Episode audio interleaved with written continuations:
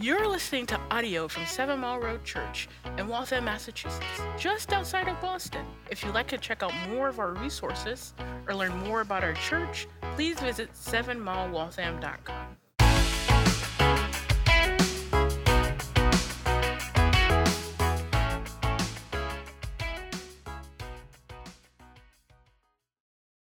There's an early apocryphal work known as the Acts of First Peter. The Apocrypha is a set of writings that didn't make the cut into the canon of Scripture. And in the Acts of Peter, it, it, it, tells the story of how the Apostle Peter was martyred by inverted crucifixion. That is, being crucified upside down. And as he approaches this, the, the place of execution, Peter gives a final speech, and it concludes, and he concludes with these words But it is time for you, Peter, to surrender your body to those who are taking it. Take it then, use you whose duty it is. I, requ- I request you, therefore, executioners, to crucify me head downwards in this way and no other. The early church fathers, Tertullian and Origen and St. Jerome, all held to this same understanding of history. It was memorialized by Michelangelo, painted in stone at the Cappella Paolina in the Vatican Palace. And historically, here's what we're certain about we know that Peter was martyred and killed and executed in Rome, and we're very certain it was by crucifixion. And there's at least good historical evidence that it was, in fact, by inverted crucifixion. So Peter was crucified upside down. And regardless of if it was upside down or right side up, he was faithful to the end. After a career as a simple fisherman, he came to know, love, and follow Jesus. On the Sea of Galilee, he was called to follow him, and he became one of Jesus' first disciples. He walked with Jesus, he learned from Jesus. He was also one of the three who was invited in to this, this inner circle where Jesus invited him up on the Mount of Transfiguration, where uh, the, the veil of his flesh was pulled back, and, G- and, and Peter was able to see the full glory of the Son of God. He boldly told Jesus he would never forsake him, only to deny him three times.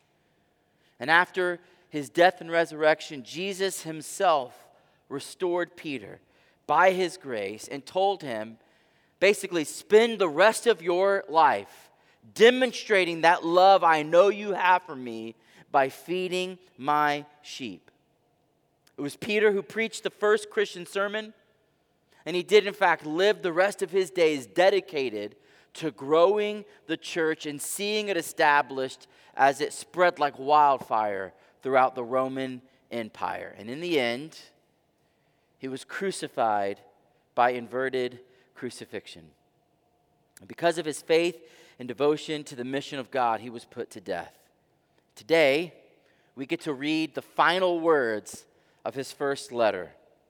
And as he brings his letter to a close, he writes this in verse 12 By Silvanus, meaning that's who wrote this letter, Peter's dictating it, tells us he's a faithful brother he says, I've written briefly to you, exhorting and declaring that this is the true grace of God. Stand firm in it.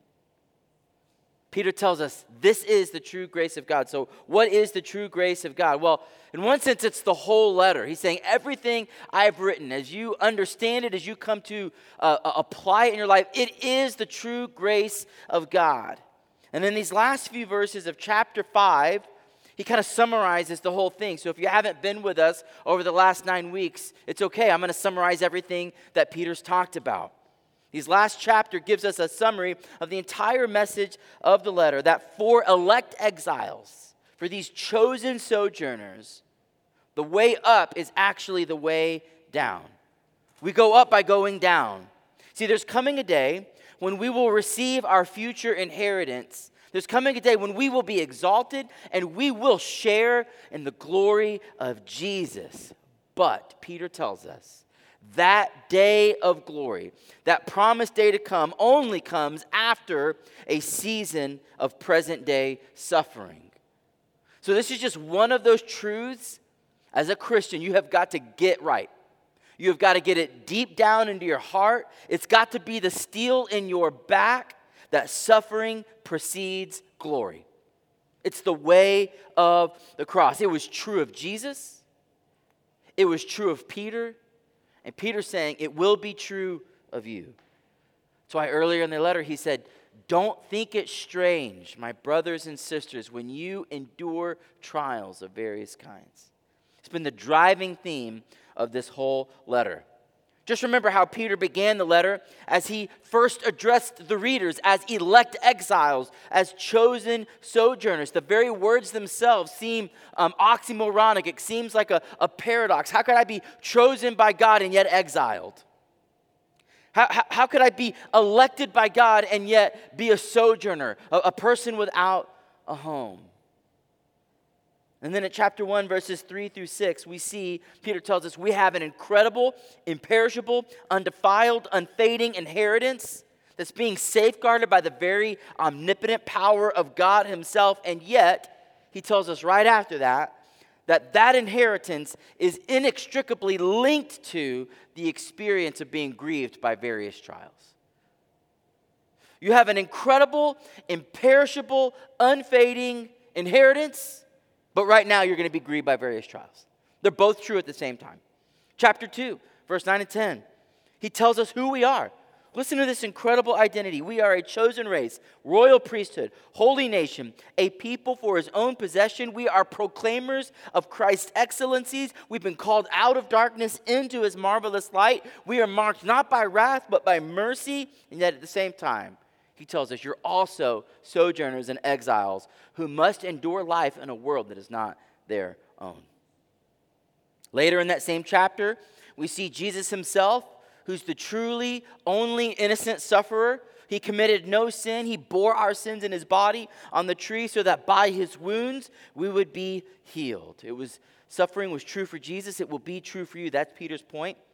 In chapter 3, Peter says it's better to suffer for doing God's will than to suffer for doing evil.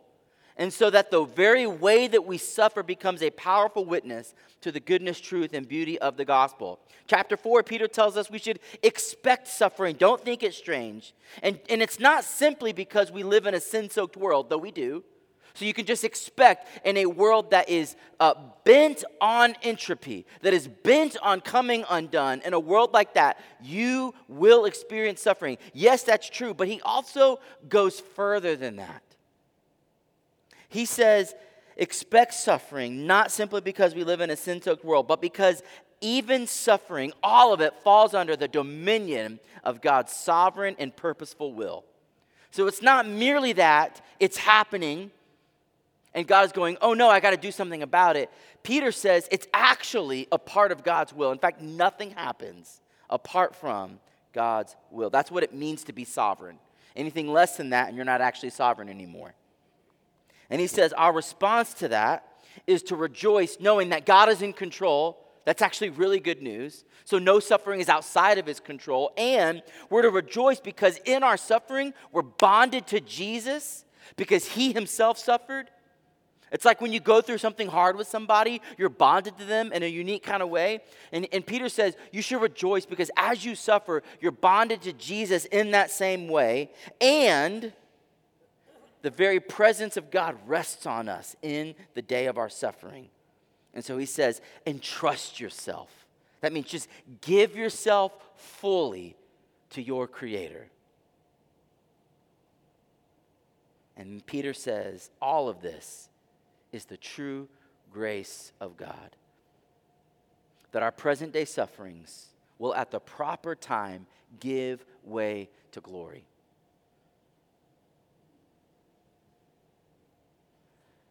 And the beauty of it is this the very nature of suffering, which is bent on destroying you, like suffering by its nature is destructive. And Peter is saying it will be redeemed. So every evil intention, every entropic force, every effort of suffering to destroy you, because it's in the hands of a sovereign God, will actually be flipped turned upside down on its head and be used by God for your restoration, redemption, and recreation. In other words, suffering becomes a vehicle for God's redemptive purposes.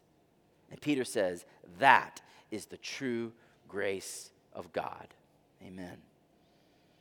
See, our suffering doesn't lead to our destruction, but to our redemption. It'll form and shape your character. It'll bond you to Jesus like nothing else will. It'll draw the Lord's presence nearer to you. And Peter is saying the true grace of God teaches us that the way down is the way up, that those who bear the cross will one day bear the crown. And Peter says, This is the true grace of God. And then he says, Stand firm in it. And these last verses in 1 Peter 5 tell us how we can stand in that true grace of God. Three points this morning as we finish up the chapter and the book. In verses 6 to 7, if we're going to stand firm in the true grace of God, he calls us to embrace a humble reliance. If you're taking notes, that's our first point embrace a humble reliance.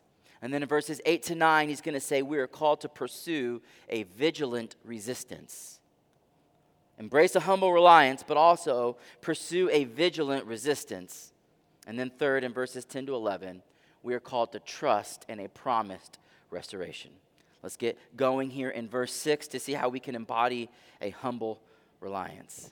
Verse 6, Peter says, Humble yourselves, therefore, under the mighty hand of God, so that at the proper time he may exalt you, casting all your anxieties on him, because he cares for you. Now, these two verses give us a command that's coupled with an encouragement. He's going to tell us something to do, and then he's going to give us a, an encouragement to do it. So, first, the command. What does he say? He says, Humble yourselves. Now, we've got to get nerdy here for a second because this command, humble yourself, in the Greek is written as a passive imperative. Now, that may not sound impressive to you, but it's quite rare in the New Testament to use a passive imperative because typically imperatives are given in the active voice, right? He's saying this is something you need to do, so it's an active voice. But here it's a command, but it's a command that you receive. It's, it's a passive command. It's something that you receive. See, normally commands are given in the active voice because there's something you're supposed to do, something you're supposed to put in action. But with the passive imperative, it's, it's different. The idea is you're, you're supposed to receive and accept something. So Peter says, humble yourselves under the mighty hand of God. In other words, this mighty hand of God is, is poetic for him to say, God is in control, and you are not. He's the one with the mighty hand, not you. So, what are we supposed to accept? Well, it's probably one of the hardest truths to receive that we are not in control. Now, I know we're probably not arrogant enough to, to say, no, no, no, I am in control. I, I, can, I can make things happen. I can, I can move mountains with my words and my power. We probably wouldn't say that, but we certainly live our lives like we are in control. And Peter's saying, listen, God is in control. Stop fighting it, stop rejecting it, stop avoiding it. God is in control. Humble yourself. Receive that truth that He's the one with the mighty hand. Now, obviously, this applies to God in general because over everything, God is in control. But contextually, He's talking about suffering. In the midst of suffering, submit yourselves to that mighty hand of God. So, what He's saying is, as you are going through that present day suffering, don't rail against it. Don't fight against it. Receive it as what it is. What did he say it is? It's the true grace of God. Receive it. See, we've already seen Peter explicitly state that suffering is part of God's will. I'm going to read it again just in case we forgot it in chapter 4, verse 19. Peter says, Therefore, let those who suffer according to God's will and trust your soul to a faithful creator while doing good. All things, including our suffering, falls under the sovereign and purpose will of God. And so Peter's putting on his pastor hat and he's saying, listen, humble yourselves, submit yourselves to God's purposeful plan. Your suffering is not meaningless. It's not, uh, it's not for your punishment. It's actually for your redemption. So humble yourselves, receive what he's doing. Now, this is tough for us because we usually spend our time, money, and energy to try to mitigate suffering out of our life. And instead, Peter's saying, I want you to receive it as something good. See, we think if we can get to a certain financial threshold, then we'll be exempt from suffering. If I can just get to this level, then, then, then I won't have to go through these, these, these, these kinds of sufferings. Or if I can build up enough walls around myself and my family, then I'll be able to keep them safe from suffering. But instead, Peter is challenging our gut level instincts, and he's saying, humbly embrace that suffering, the, one, the suffering you're experiencing, is actually coming from the sovereign and mighty hand of God and it's for your good.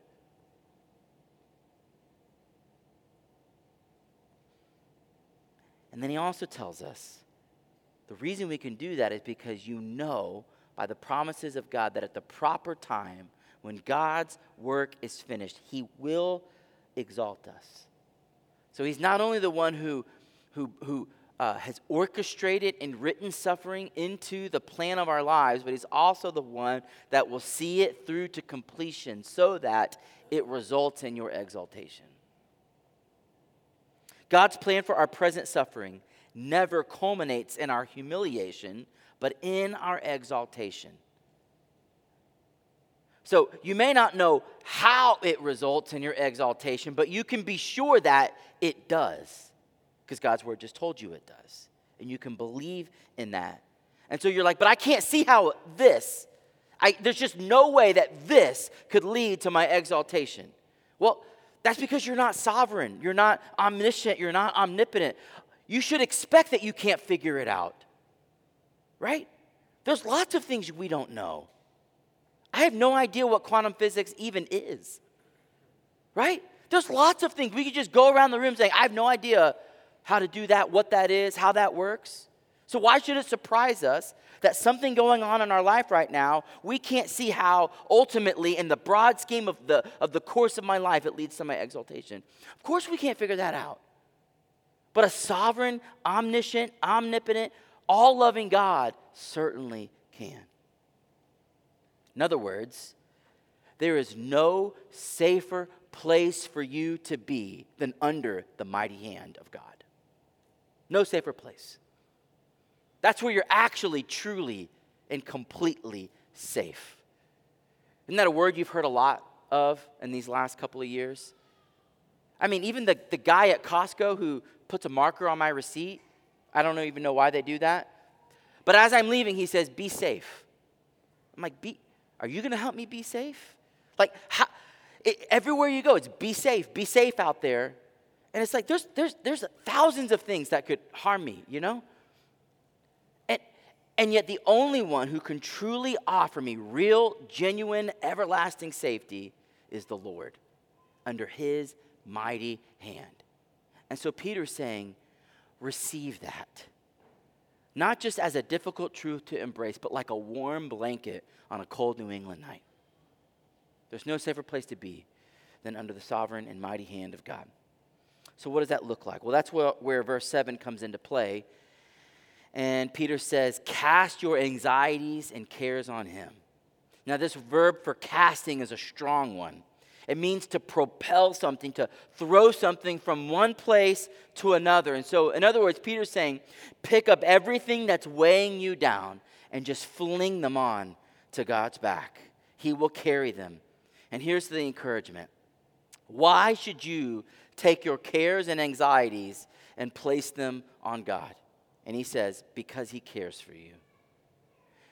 Now, you would think it says, place them on his back, give him your cares and concerns because he's strong enough to hold them. His back's big enough to carry all of the world's problems. And, and that's true. He is big enough. He is strong enough. He is powerful enough right? To put all of our burdens on Him. But that's not the encouragement, is it? It's because He cares for you. God will carry them not because He's omnipotent and has the power to do so, but because He's delighted to do so. He cares for you, He loves you. So when we put all that together, Peter's saying, listen, accept this reality. There's some truths you just have to accept that suffering is a part of this life. And somehow it's written into God's sovereign and purposeful will that is for your good. And ultimately, God will use it to exalt you. And as you experience the anxiety and the stress and the strain that comes from going through suffering, He says, bring that to the Lord because He loves you. I love this from Paul David Tripp. He says, Perhaps our problem is our definition and expectation of God's care. You see, God's care comes in a variety of packages. His care is not always a cool drink and a soft pillow. God's care is not always relief from circumstances and a release from trouble. And friends, I'm telling you, that's often what we think God's care is. If God cared about me, He would remove this from me. And then when it's not removed, we think, well, maybe God doesn't care for me. But that's not always God's care. He goes on. There are many moments in our lives when the very thing that causes us to worry and wonder about God's care is His care. He knows that trouble will reveal our hearts or display His glory. Often, trouble is a tool of care in the hands of the one who knows best what we need. He cares, therefore, make sure your definition of his care is not too narrow. I think 1 Peter chapter 5 verse 6 and 7 is meant to expand our definition of God's care. See, peace isn't found by picking apart the moments of your life and wondering whether or not God loves you. Look at me. He loves you. He does. He's told you right here in His Word. He's just invited you to take all of your stress and strain and give it to Him because He cares for you. And if you needed more proof than that, He sent His Son Jesus to live for us and die for us, to defeat sin and death for us. He told us that, that Jesus bore our sins in His body on the tree so that by His wounds we would be healed. So that's proof, it's eternal proof. And so Peter says, bring every anxious thought to him.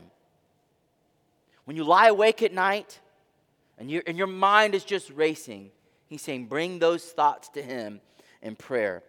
When you have stressful impulses that lead you towards self destructive habits or that lead you to lashing out, he's saying, take all those impulses and bring them to him.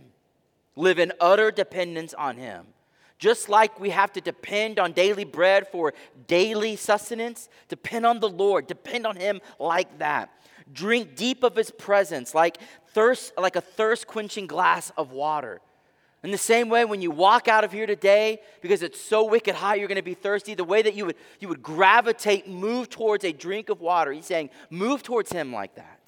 Come to him the way a child instinctively in the dark finds their way to their parents' room in the middle of the night when they've woken from a bad dream. Like that child, come to him. Because you believe in your heart there's no safer place than to be near to him, to be under the shelter and protection of the mighty hand of God. Seven Mile, what anxieties do you need to bring to Him this morning? The question isn't, do you have anxieties you need to bring to Him? We're all anxious people. Some of us are just better at hiding it. So, what anxieties do you need to bring to Him this morning? If you're taking notes, just jot them down, write them down so you don't forget them. Whisper them, if you're not writing them down, whisper them in your heart. When we come to the Lord and respond in song, prayerfully give them to Him. Some of the, some of the best prayer times I ever have are, are in the middle of singing worship to Him. How do we stand firm in the true grace of God? Peter tells us we have a humble reliance on God. Second, we pursue a vigilant resistance. Verse 8. Peter says, Be sober minded, be watchful. Your adversary, the devil, prowls around like a roaring lion, seeking someone to devour. Resist him, firm in your faith, knowing that the same kinds of suffering are being experienced by your brotherhood throughout the world. Here, Peter gives us three commands as it relates to our adversary, the devil. Now, when it comes to that word, the devil, we need to remember the wise words of C.S. Lewis, who said, There are two equal and opposite errors into which our race can fall about the devils. Here's the first one the first is to disbelieve in their existence. So, some of you are in that camp. You're like, devil, bah, none. I don't believe in that. And then there's this other camp over here. The other is to believe and to feel an excessive and unhealthy interest in them. See, some people live like the spiritual realm is either unreal or at least less real than the physical world. That everything must have a tangible, scientific, materialistic explanation. This is the tendency to, to, deny that we live in a world that is both comprised of a spiritual realm and a physical realm. And I think if we're honest, that's, that's, that's the New England culture we live in. And Peter or, or Paul teaches against this false thinking. In Ephesians chapter 6, verse 11 to 12, he says, Put on the whole armor of God that you may be able to stand against the schemes of the devil. Then he tells us the kind of world we live in. He says, We don't wrestle against flesh and blood, but against the rulers, against the authorities, and here it is, against the cosmic powers over this present darkness, against the spiritual forces of evil in the heavenly places. So, friends, the devil is real. You can have a PhD and believe the devil is real at the same time. Those aren't incompatible. Okay? Demons are real. There is a spiritual world going on all around us, regardless of our ability to see it, sense it, understand it. And then Lewis told us, but there's another camp. At the same time, there are some people who have an excessive and unhealthy interest in the spiritual realm. So anytime something bad happens, it's like, must have been a demon. I was on the way to church and I got a flat tire. Must have been the old demon who did it. Maybe it did, maybe it didn't, but we can't blame everything on demons. Because when we have an unhealthy and excessive fascination with or interest in the demonic, we become distracted from the mission of God. It distracts us from the reality of day to day living. So Peter reminds us have a balance. Listen, don't forget there's a spiritual realm. Don't forget that the enemy or adversary, the devil, prowls around like a roaring lion because he hates you and wants to see you destroyed. And he gives us this word picture of a lion on the prowl. So we, we think about a lion looking for an easy meal to devour, right? He's saying, don't forget that. But at the same time, don't live with like a, a, a, necklace of garlic around your neck and praying incantations all the time. Find a balance. And then he gives us some practical advice on how to resist the temptations of the enemy. Look what he says Be sober minded, be watchful, resist him. That word sober minded means to be self controlled. If you think about the opposite of that, if you're not sober minded, you're drunk, right? When you're drunk, what are you? You're uncontrolled. So he's saying be self controlled, be clear minded. It's a mental state that's free from confusion and driving passions. Now, think about that. If you're driven by passion, you're not thinking clearly. All you're thinking about is that singular focus of whatever is driving you, right?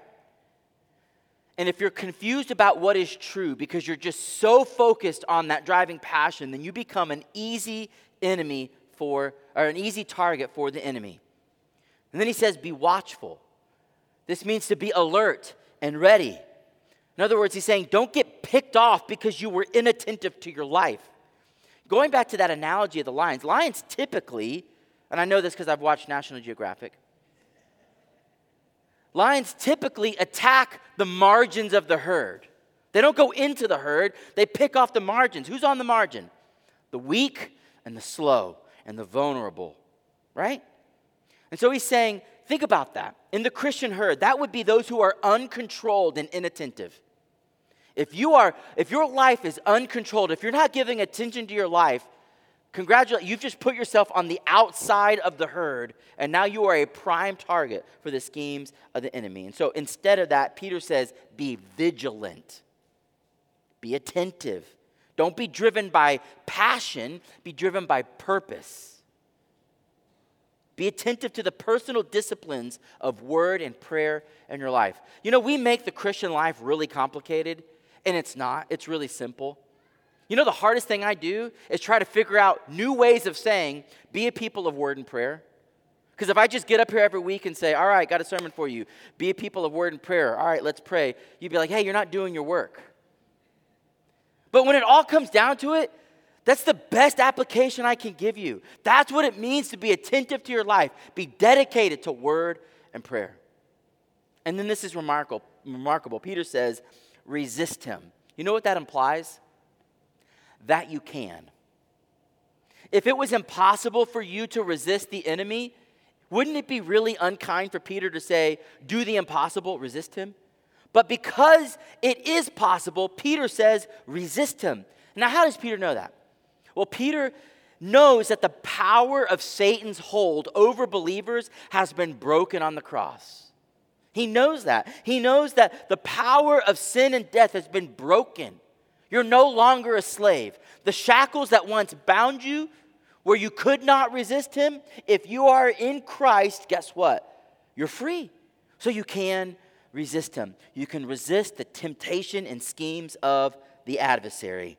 Juan Sanchez, in his commentary on 1 Peter, writes this The devil is real, and we must be ready for his attacks.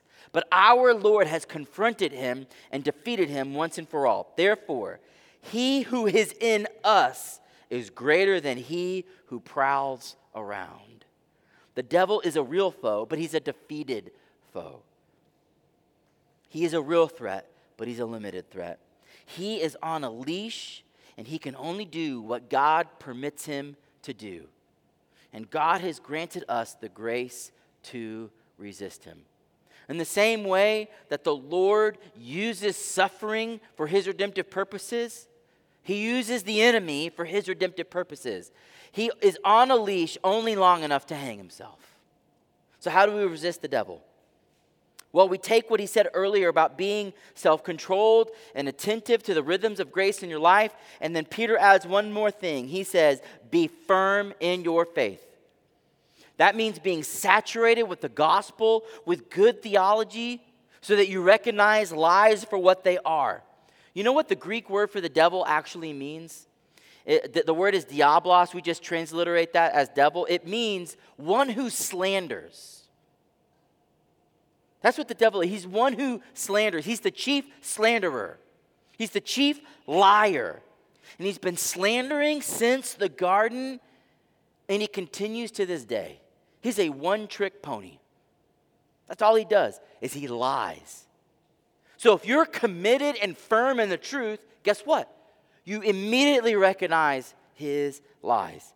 He's a deceiver, he's a liar, he slanders the Lord, and he tempts us to think God is holding out on you, that he's not acting in your best interest, that there's something better out there for you to, to pursue. And all of it is lies.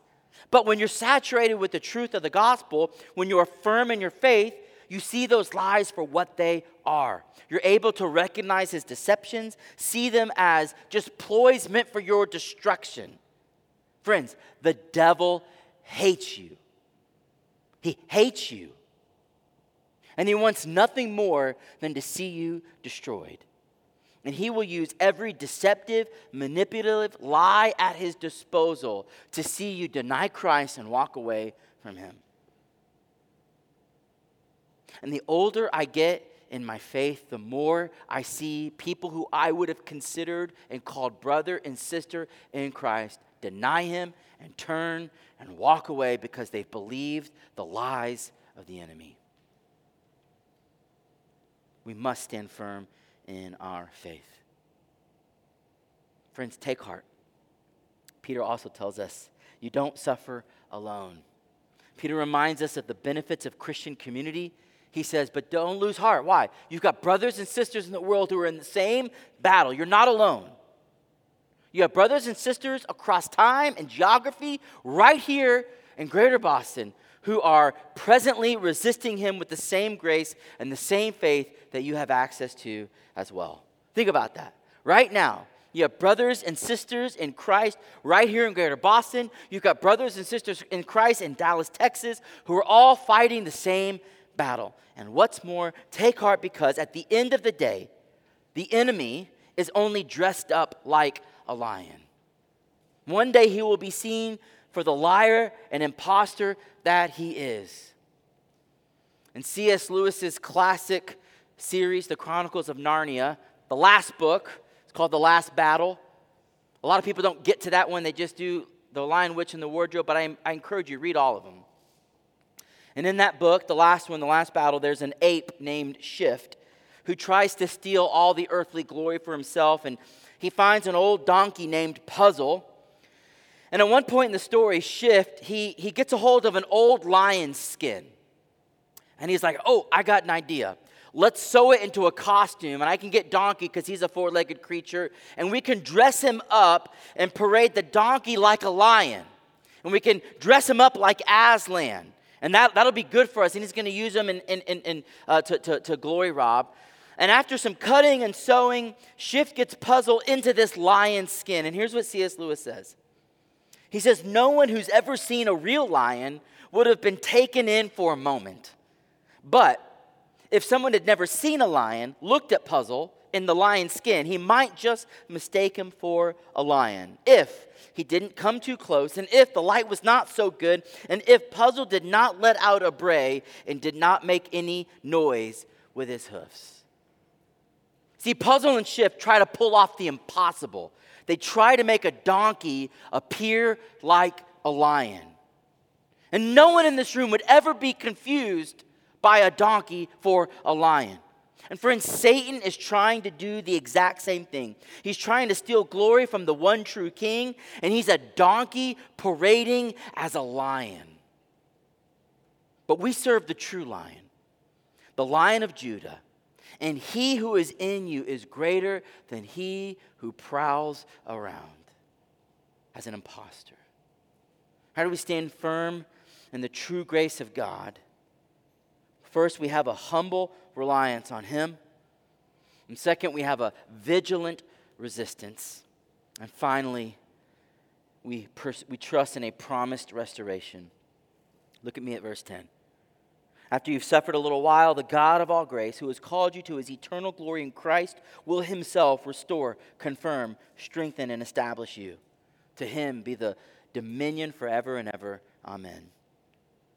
I know these words, if you are in a current season of suffering, I know hearing these words that you, that, that you are suffering for just a little while, they're hard to hear. Because when we're suffering, that's all we can feel, it's all we can see, and it doesn't feel like a little while. I know our lives, our 100 years, don't feel like a little while. But what Peter is doing is he's looking through the halls of history at eternity.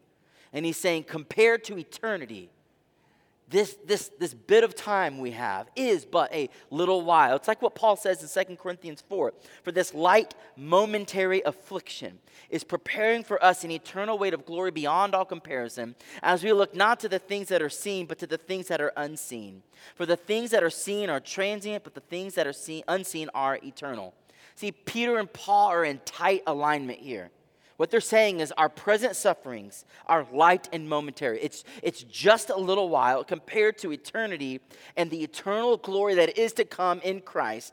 And so Peter and Paul are pointing us to future grace, the promised restoration that is to come.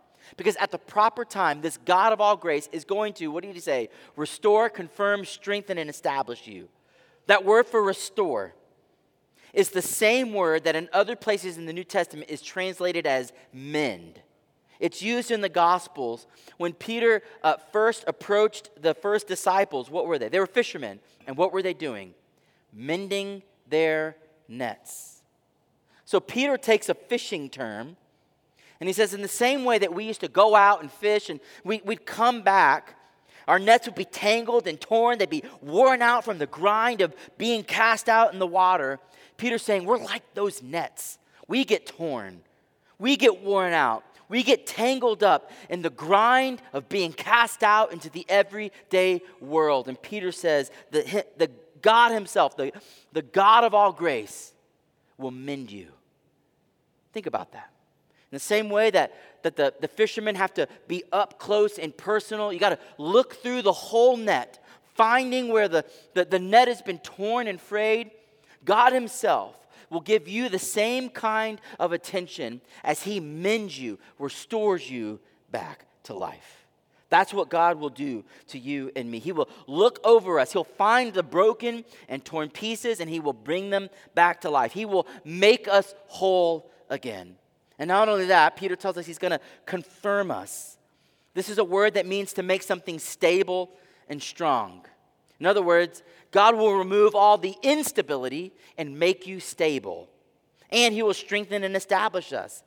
These are architectural terms. They refer to be, uh, building buildings with the kind of permanence that stand the test of time. Friends, this is our promised redemption. God Himself will attend to us. He will make us whole. He will stand us up he will strengthen us and establish us with a kind of permanence that goes on into eternity.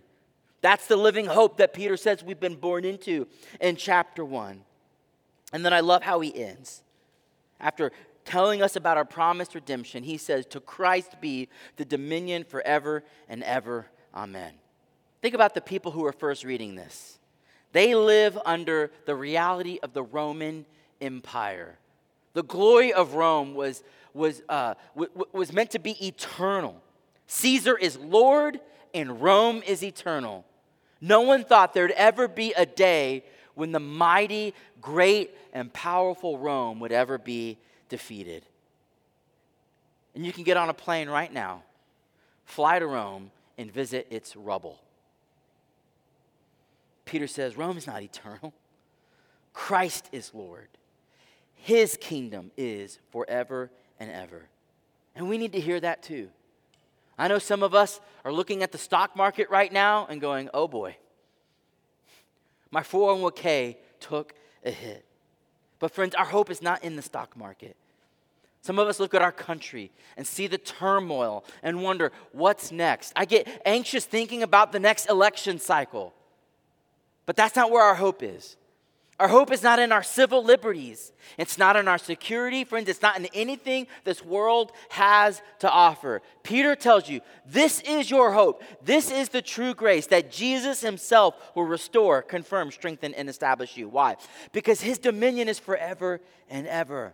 There isn't anything in this life, seen or unseen, that can compete with his dominion. That's why Paul can say we are more than conquerors. That's why neither death nor life, nor angels, nor demons, nor present things, or future things, nor height, nor depth, anything else in all creation can separate you from the love and promised restoration that is yours in Christ Jesus because his dominion is forever. Nothing will get in his way. This is not theoretical, friends. This is as everyday practical as it gets.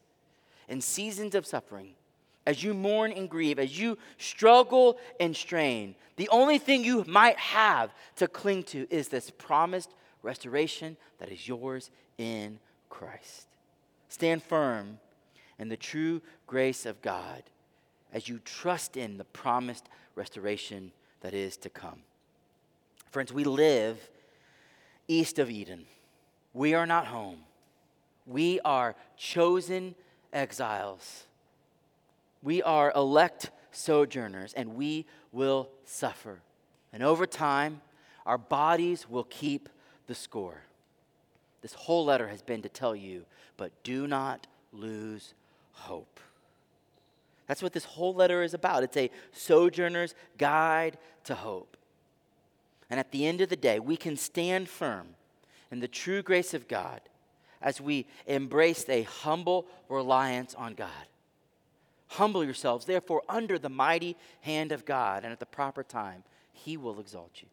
Pursue a vigilant resistance. Stand firm, resist Him, be sober minded, be alert, and trust in your promised restoration. And so, Seven Mile, we can stand firm knowing that though the world threatens to take everything away from us, it can never take away our true identity and inheritance. We can stand firm knowing that we've been born again to a living hope, guaranteed through the resurrection of Jesus Christ. Stand firm knowing that not one ounce of suffering will be wasted and it will all be used to refine and purify your faith. Stand firm knowing that as we suffer, we share in the sufferings of Christ We're bonded to Him, and Jesus is near to the brokenhearted. Stand firm, knowing that at the proper time, when God's work of redemption is finished, He will exalt us, restore us, confirm us, strengthen us, and establish us. Let's pray.